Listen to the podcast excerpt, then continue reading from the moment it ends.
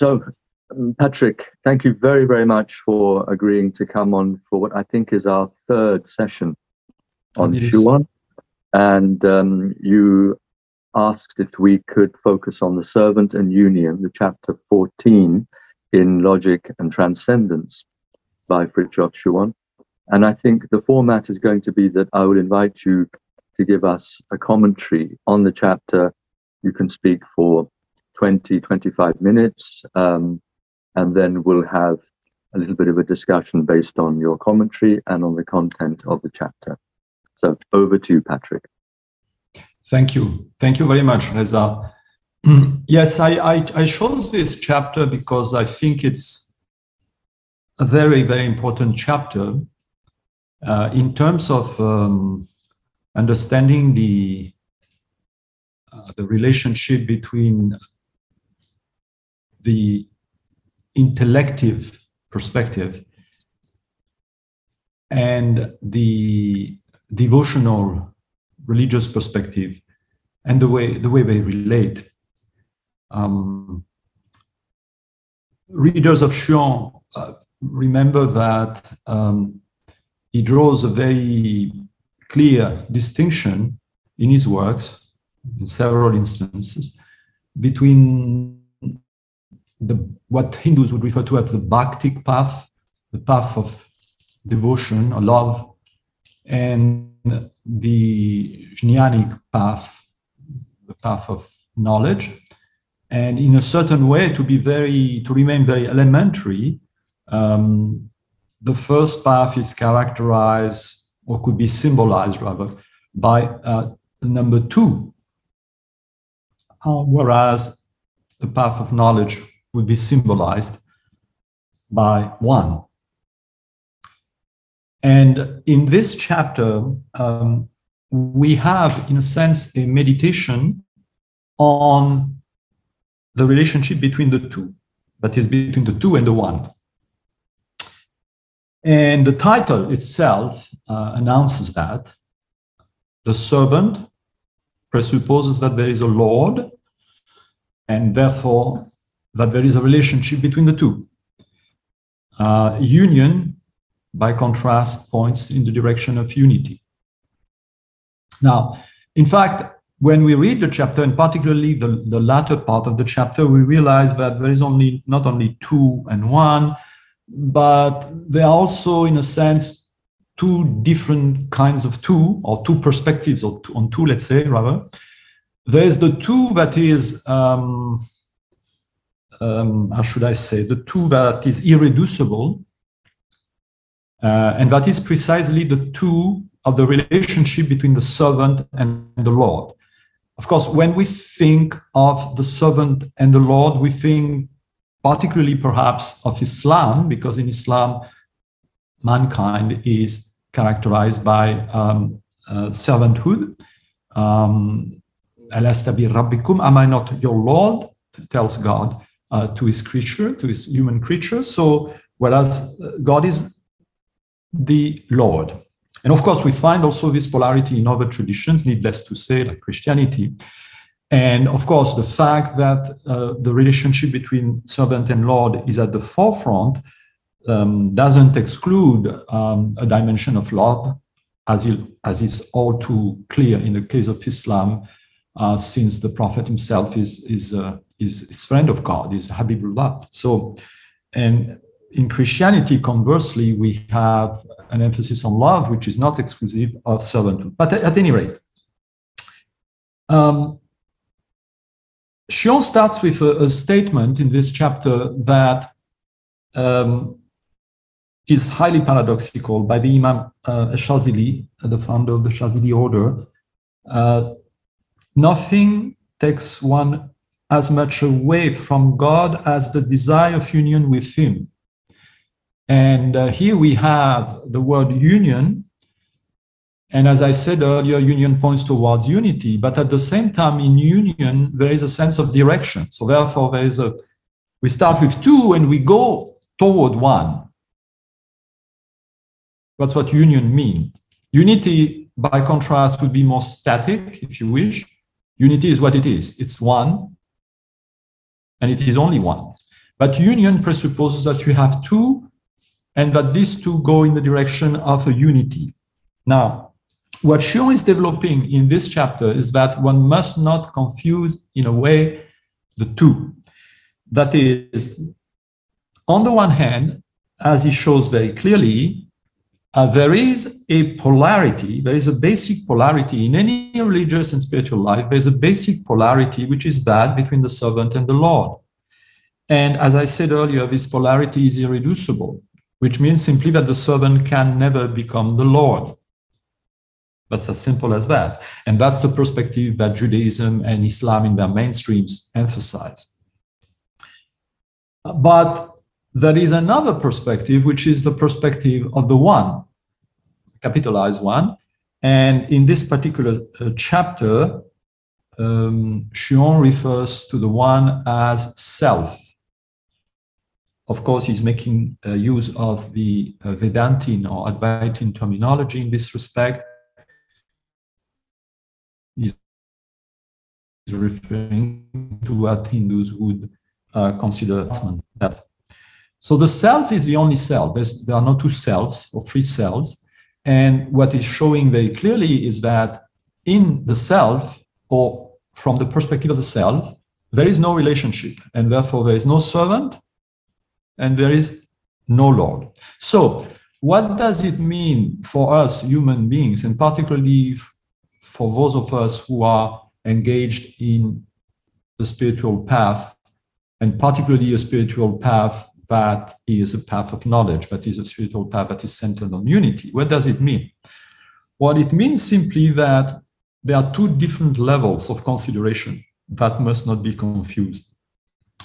On the one hand, as Schuon explains, um, we can never be other than what we are as servant. Our servanthood, in a sense, is uh, connatural is not to our being. And so the idea that, so to speak, the servant could become the Lord is perhaps the greatest possible error, mm. both metaphysically and spiritually. That's the first relationship. There is another point of view, which is that of unity, as I said, of the Atman, and from that point of view, there is the self, and the self is what it is, and only the self, it is what it is, and it is being, consciousness, uh, bliss, as expressed, for example, in Advaita Vedanta. And this self is beyond all dualities and all polarities. I will read here uh, directly from the French, uh, trying to translate literally the text, um, a sentence that crystallizes very clearly uh, um, this. The servant cannot be changed or cannot change into the Lord, but there is something in the servant which can, not without the grace of the Lord, transcend the access servant Lord or subject object and realize the absolute self. So it is quite clear here that that which transcends the axis man, God is not a human reality. It is not a reality that pertains to the servant, but it is only the self, which is the immanent, innermost uh, substratum, so to speak, of our reality, but which at the same time transcends the limitations of our individuality. So um, that explains also uh, why uh, on page three in the in the in the in the chapter, Schuon goes on by uh, specifying that it would be totally false to speak of the Lord and the self. So that's another question which is connected to the first one. We have distinguished between the servant and the Lord. Now, the Lord, the divine Lord, what is the relationship between the divine Lord and the, and the self? Well, here again, there's no relationship in the sense that God is the self or the self is God, but considered from a different point of view. God is the self as objectified, as it were, by the human subject. Hence the duality between the servant and the Lord. The Lord is an object, it's the supreme object of worship, right? So that's why sometimes Schuon refers to God as an objectification of the innermost self. Um, but it goes without saying that there is no distinction, there is no essential, intrinsic, real distinction between God and uh, the self. If we speak, and I quote Schuon again here, if we speak of the self, there is no servant and there is no Lord. There is only the self, of which the Lord and the servant, or that which we um, call thus from a certain point of view, are possible modes. And if we speak of the Lord, there is no self in particular and different from the Lord. The self is the essence of the Lord of the worlds. Right? So it's quite clear that here it's a question of perspective, it's not a question of nature, and it's not a question um, of essence. Now, one very important consequence of, of these distinctions is that um, has to do with uh, the question of vocations, of spiritual vocations. Um, I was referring at the beginning to the distinction between the devotional path and the jnanic path. And a, a point that is raised by Schuon toward the end of the chapter is that of knowing uh, why the servant, why the human servant would seek or would want or would desire anything else or more than that which is its highest desire, that is beatitude, bliss, and happiness. Each of us, we seek happiness in this world and in the other world.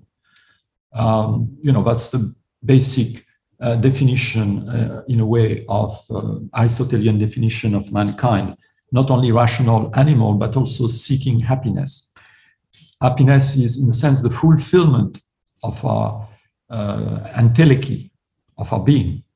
So, why would we seek more than this happiness in the here below and above all, of course, in the hereafter? Or, which is another way of asking, why should we be interested, quote unquote, in the self?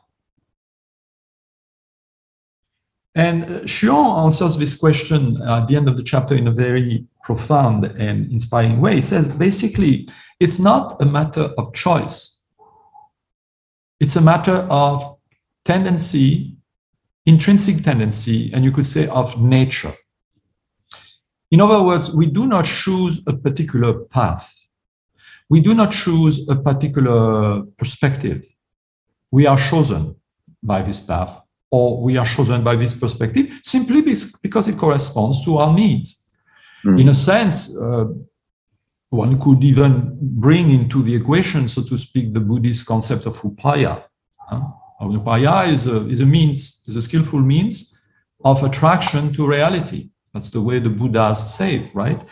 So, in a sense, each and every path, whether bhakti, or jnanic, or other, is a sort of upaya. It's something that speaks to us and that calls us uh, because it corresponds to what we are and therefore to what we want. So, the consequence of, of this is that some of us are predisposed to the way of love by virtue of their spiritual constitution, or the Buddhists would say their karmic constitution, perhaps.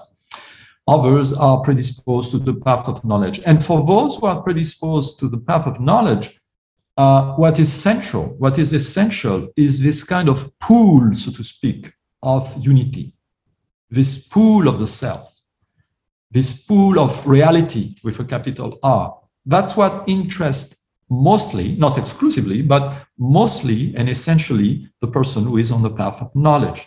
So, in a certain sense, of course, the person who is on the path of knowledge is not is an individual human being who has need of happiness and, and so on and so forth. Obviously, there's no dehumanization, as Schuon put it sometimes. But that is not what is at the very core of his or her uh, vocation. That which is at the core of his vocation is the search, so to speak, or the pull, should I say, search from a human point of view, but from the divine point of view, the pull of the one, the pull of the self. And therefore, there is no uh, reason to raise questions about whether uh, the servant would want more than this or that. No, the, the, it's just a matter of constitution. It's more, it's simply a, a question of, of tendency. There is something in us that is infinitely greater than us and that wants to manifest, that wants to realize itself, that wants to um, know itself through us as Schuon put it in this chapter, it is not us who knows the self, but it is rather the self who knows itself through the human being. That's a very, very important distinction. And that's one that bars uh, any kind of pseudo mysticism, you know, this kind of pseudo mysticism whereby the idea would be that I unite with the absolute. No, I cannot unite with the absolute. I can just let the absolute be through me or in me, as it were. That's all I can do. But I cannot unite with the absolute. In a sense, that would be the worst of what Muslims would call shirk or association. Because that would mean, in a certain way, that there are two absolutes myself and the absolute. Um, so, at any rate, I'm looking at the, at the time. Uh, perhaps it might be a good time to pause and to um, you may you may want to Reza to raise some questions or yes thank you very much patrick that was a, an interesting and insightful commentary um, a couple of questions that came to mind as you were speaking perhaps the first it relates to some of the nuances that we may miss in the english translation uh, of Schuon's original French. And I'm wondering about how it is that, that Schuon says in the French this extremely important statement in the middle of page 209 in my edition, the very first page of the chapter, where he says that um, that the servant cannot change into the Lord, but there is something in the servant that is capable though not without the Lord's grace, of surpassing the axis servant Lord or subject object and of realizing the absolute self. Hmm. Just wonder if you might read that in the French for us so that we can both hear the original uh, inspiration, as it were, in, in the language in which it was inspired, and then also to ask whether uh, we've captured in the English exactly what Schuon was conveying in the French. Yes, certainly. Um, and I will also include in the reading the um, the fact that some words are in um, in quotation mark uh, entre, entre guillemets. L'homme ne peut devenir Dieu entre guillemets. Le, serviteur ne peut se changer en Seigneur, mais il y a quelque chose dans le serviteur qui peut, non sans la grâce du Seigneur, dépasser l'axe serviteur-seigneur, entre guillemets, ou sujet-objet, entre guillemets, et réaliser l'absolu soi, entre guillemets. Mm-hmm. Yeah, so we got all of the, the quotation marks, mm-hmm. but I'm not sure that the English here, that man cannot become God. That is is, yes. is a perfect uh, long look. But where it comes to the servant cannot change into the Lord, I don't think that has has captured the French. Um, it, what do yeah. you think? It may be uh, the difficulty here is that in French the verb is a is a, a verb pronominal, a reflexive verb. Se changer en uh, can be translated to change into, but it implies that you are the agent of the change in a sense. That's the way I understand it. Se changer. Yeah. Um, like a fairy would be able to change to change yourself into another form, let's say, in a fairy tale. So, um, and I think it's consonant, of course, with the previous clause. Uh, man cannot become God because uh, becoming God also implies that you are the agent of this uh, mm. becoming. So, uh, exactly. so, but but I don't know whether in English uh, there would be a way to to to to to introduce this. Well, I think I think one could actually uh, more accurately translate the French into the English by saying the servant cannot transform himself into the Lord because then the active aspect comes through. Mm-hmm. Whereas the simple statement, the servant cannot change into the Lord, implies that that in the, the servant being the object of some other action is impossible. Whereas if you say the servant cannot change himself or mm-hmm. transform himself, then it becomes a complete denial of the agency of the servant to transform himself.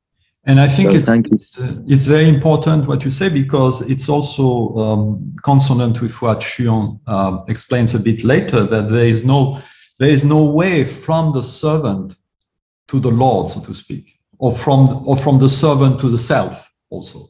Right? Mm-hmm. Um, so hence there is no possibility of changing oneself or transforming oneself into the self. So exactly. it's quite consonant, yes. Yeah. Yes. Thank and, you. Well, the second question I had was um, uh, relating to what Eckhart says and what is quoted here by Schuon about the the something uh, in the soul which is not created and not creatable, and hoc est intellectus, increatum et increabile. Um, so, if this intellect within the soul is uncreated, uncreatable. Um, is it exclusively through the intellect that this transcendence of the polarity between servant and Lord can be realized? Yes, I think that's that's what Schuon uh, states uh, unambiguously in this chapter, that only the self can realize the self. So, in as much as the intellect is not different from the self, it is only through the intellect, by the intellect, that this self-realization can can occur. Now, that doesn't mean that there cannot be or shouldn't be um, means whereby this self-realization is facilitated um, within the, the servant in other words, uh, the, the self can only realize itself uh, in a context which is con- conducive to this self realization. In other words, anything that would be contrary to a kind of surrender or transparency vis a vis the self would prevent self realization by definition right? It would be a negation or limitation or superimposition upon the self. So that's why, as you uh, indicated, Reza, in your in your book on um, on Shankara, Ibn Arabi, and uh, particularly the, the, section on, on Shankara, there is there is a whole cultivation of virtues, for example, of yogic virtues and moral virtues in Advaita Vedanta, which are considered to be prerequisites for self knowledge. Mm-hmm. Mm-hmm. mm-hmm. No, and how does yeah. And how would you say this process of intellectual realization of the self uh, harmonizes with what Schuon says here about the impossibility of the realization of the self apart from the grace of the self?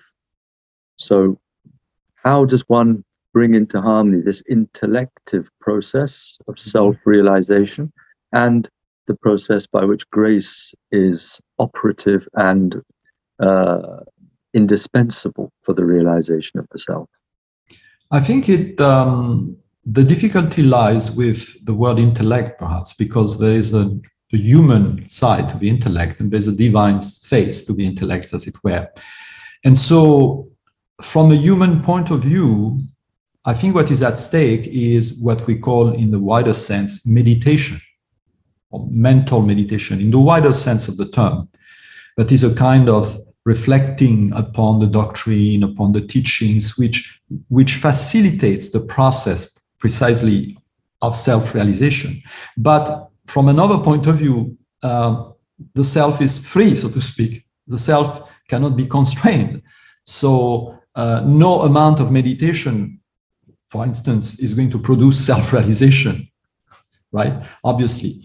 Uh, so, we are speaking about a facilitating process uh, like sometimes you know it's compared to uh, rubbing two uh, two stones one against the other and and then suddenly there's a spark which would be symbolically akin to self-realization. So um, so, that, so, so so in other words the, the intellect here i think is is like um, the, the word at least intellect refers to to, to two different uh, dimensions so to speak. It's like a kind of bazaar in a certain sense you know. Uh, today, of course, when we say intellect, we mean we mean mental, men, mental, mental activity of some sort.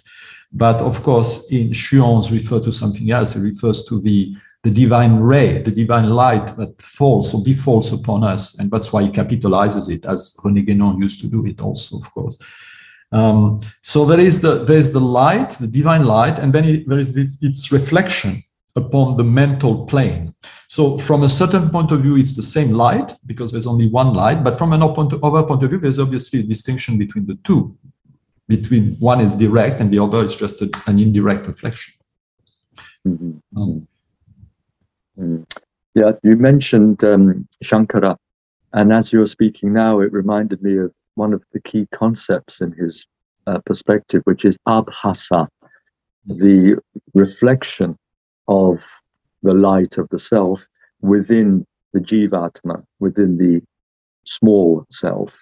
Mm-hmm. And that if there's anything that can, as it were, experience, entre guillemets, you know, in, in, in quotation marks, experience the realization of the self, it can only be this ambiguous thing, which is the reflection. It has something of the light of which it's a reflection, but it also is other than the light insofar as it is only a reflection. But that return of the reflection to the source whence it was projected is the only thing that you can refer to as this miracle of, of realization, that it experiences realization. And it so, is why, that, oh, sorry, yes. Go ahead. And it, it is why uh, sometimes Schuon would, would, would use the term reabsorption. Reabsorption. Yes. It's a reabsorption of the light in a sense, or the reabsorption of consciousness. It's a reabsorption of limited consciousness with, within unlimited consciousness, or within the source of consciousness, or pure consciousness. Right. right. Well, just continuing for a moment with um, with Shankara um, in relation to this chapter. Um, when we talk about grace and by definition, the operation of grace emerges from the personal uh, creator, the pers- the personification of the essence, which I think is the way that Schuon here talks about the personal God. I think in footnote. Mm-hmm. Uh, yeah, footnote also, 11, there's a sentence. Footnote, yes, footnote 11 on page 214 of my edition says the personal God is in fact none other than the personification of the yes. essence. Mm-hmm. Mm-hmm. So the question that arises for me here is that if grace arises out of the personal God, and this is the personification of the essence, mm-hmm. from a kind of strictly Shankarian point of view, the personal God, the personal creator, Ishvara, is still within Maya. How can something that is, even if it be the pinnacle of Maya, how can something that is in the non self be responsible for the realization of the self? How can grace from the personal God result in a realization of that which transcends the personal God and therefore the source whence the grace flows?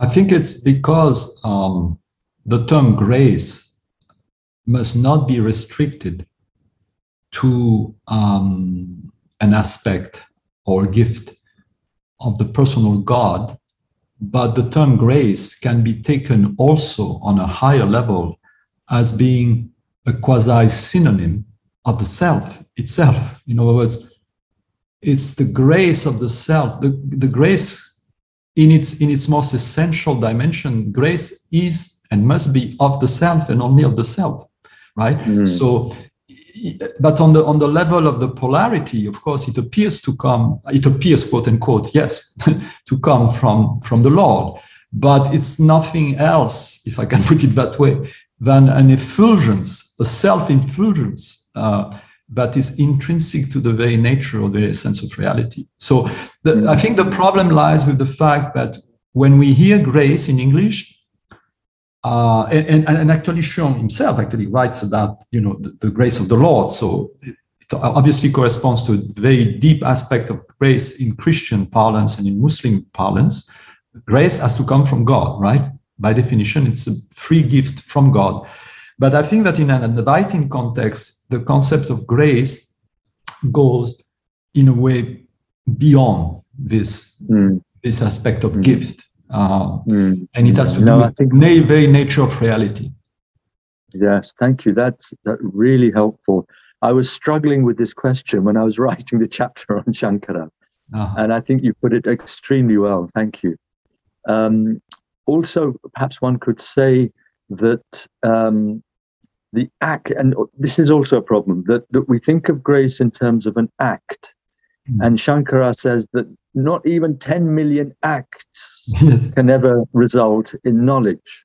Right. Um, so if we stop thinking about grace as an act, as a gift coming exclusively from the personal God, and instead we think of the action in question as being more akin to the removal of veils rather than the production of the light, then I think your your answer helps us to at least cognitively realize have a kind of taste of what's really in, in play here and not get caught up in our definitions of grace personal god this that and the other.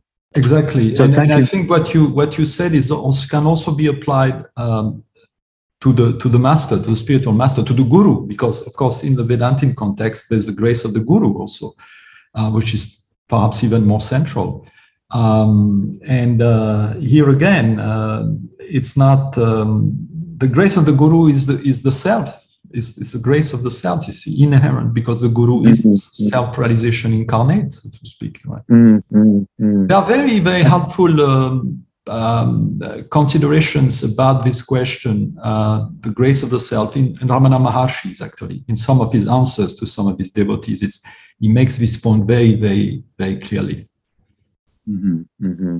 For example, yeah, I think he says he says that uh, briefly. He says that uh, he was asked uh, um, whether he had intervened in favor of a particular person by saving him from a particular misery or danger, and he said, "No, it's not that way. It's just directing the attention of the self, without any particular wish or will or prayer, just by virtue of the self, so to speak, being directed, as it were, quote unquote, in that direction, there is grace. There's a, mm. there's a free flow of grace, so to speak. Mm-hmm. Yes, this uh, now helps me to see the relevance of Schuon's resolution of that very intractable problem between the Eastern Orthodox and the Roman Catholic Church pertaining to the filioque, mm-hmm. that the uh, when the Catholics added the filioque to the creed and said that the Holy Spirit emanates both from the Father and from the Son.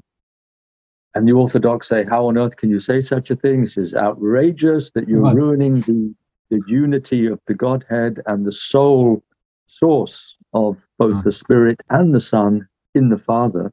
Right.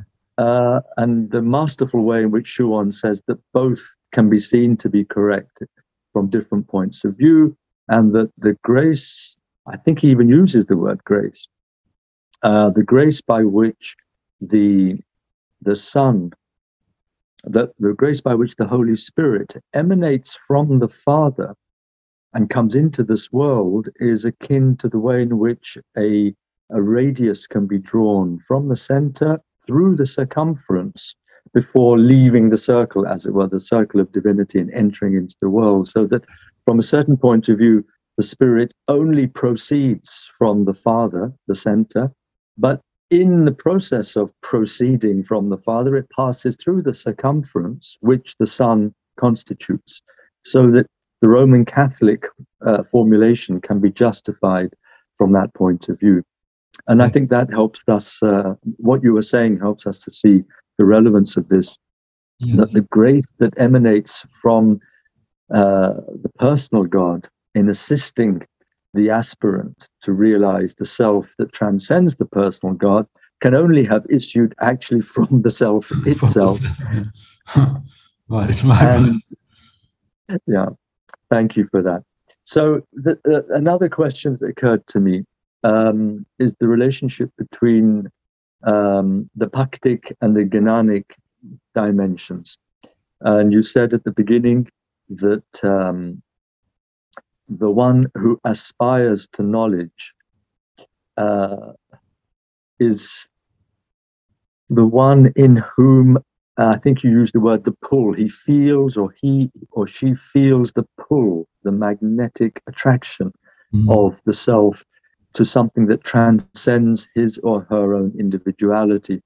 Um, but as regards the distinction between love and knowledge here, could one say that the one who feels this magnetic pull to the self in this intellective process actually is more infused with love than the one who is only feeling the pull of love to the personal God? Mm. Could one say such a thing?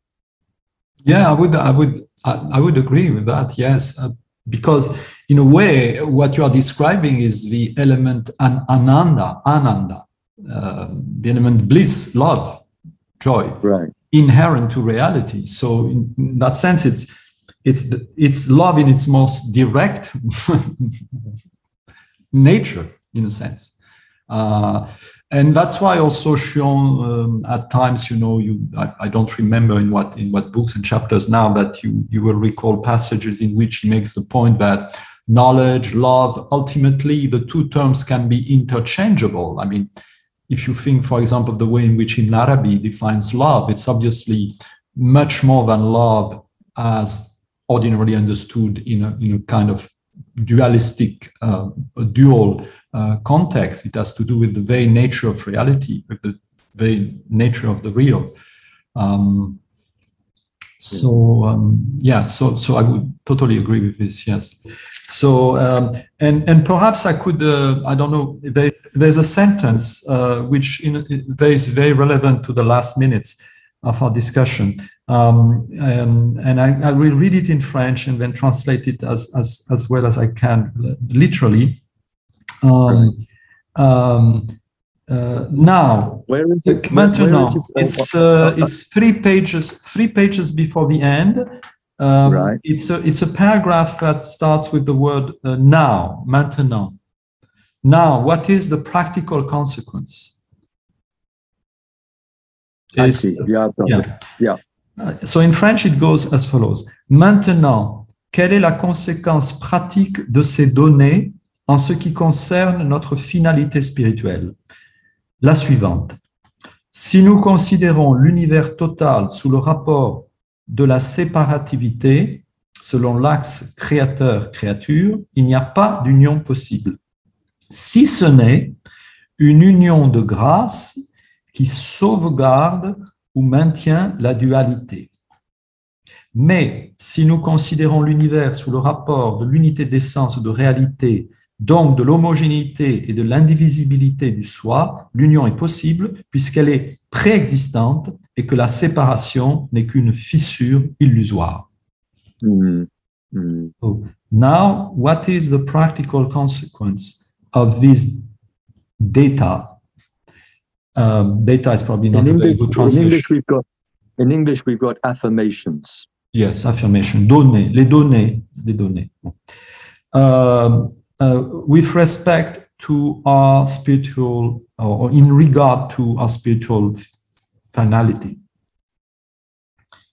The following if we consider the total universe uh, from the point of view of separativity, uh, following the axis or along the axis rather, creator creature, there is no possible union. Um, si ce n'est, um, if not, a union of quote grace that safeguards or maintains duality. But if we consider the universe from the point of view of the unity of essence or reality, therefore, homogeneity and indivisibility of the self, the union is possible since it is pre existing and since the separation is only an illusory uh, fissure, fissure, fissure, Yes. Same word. An illusory fissure. Mm.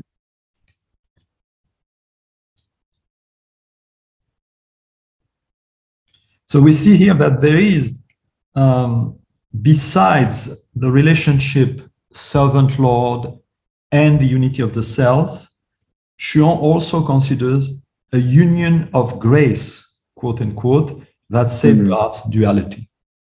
And in a sense, that's what I was trying to say earlier. The two, between the two and the one, there is also this two that tends toward unity, Mhm. and that is the union of grace. Thank you very much, Patrick. Um, could we just finish by looking at the, the very final paragraph of the chapter, which um, I find tremendously inspiring, and I've gone back to many, many times in the course of my 35 years of uh, of reading Schuon. Um, and could we ask you to read possibly the, just the French in that, and then I'll read the uh, the translation. The very last paragraph of the chapter. Uh, yeah, it, well, where it begins, yes, the objection in English, it says the objection mentioned about, well, we don't need that. Just, it is therefore unreasonable to ask why a given soul. Yes. Well, perhaps yes. what I'll do is I'll read, I'll read it in English, and then if you could complete it with the Alright. French, that would be a nice way Yes. to, All right, to complete the session. It is unreasonable to ask why a given soul, possessing the intuition of the essence, tends toward the reality which it senses through the existential darkness.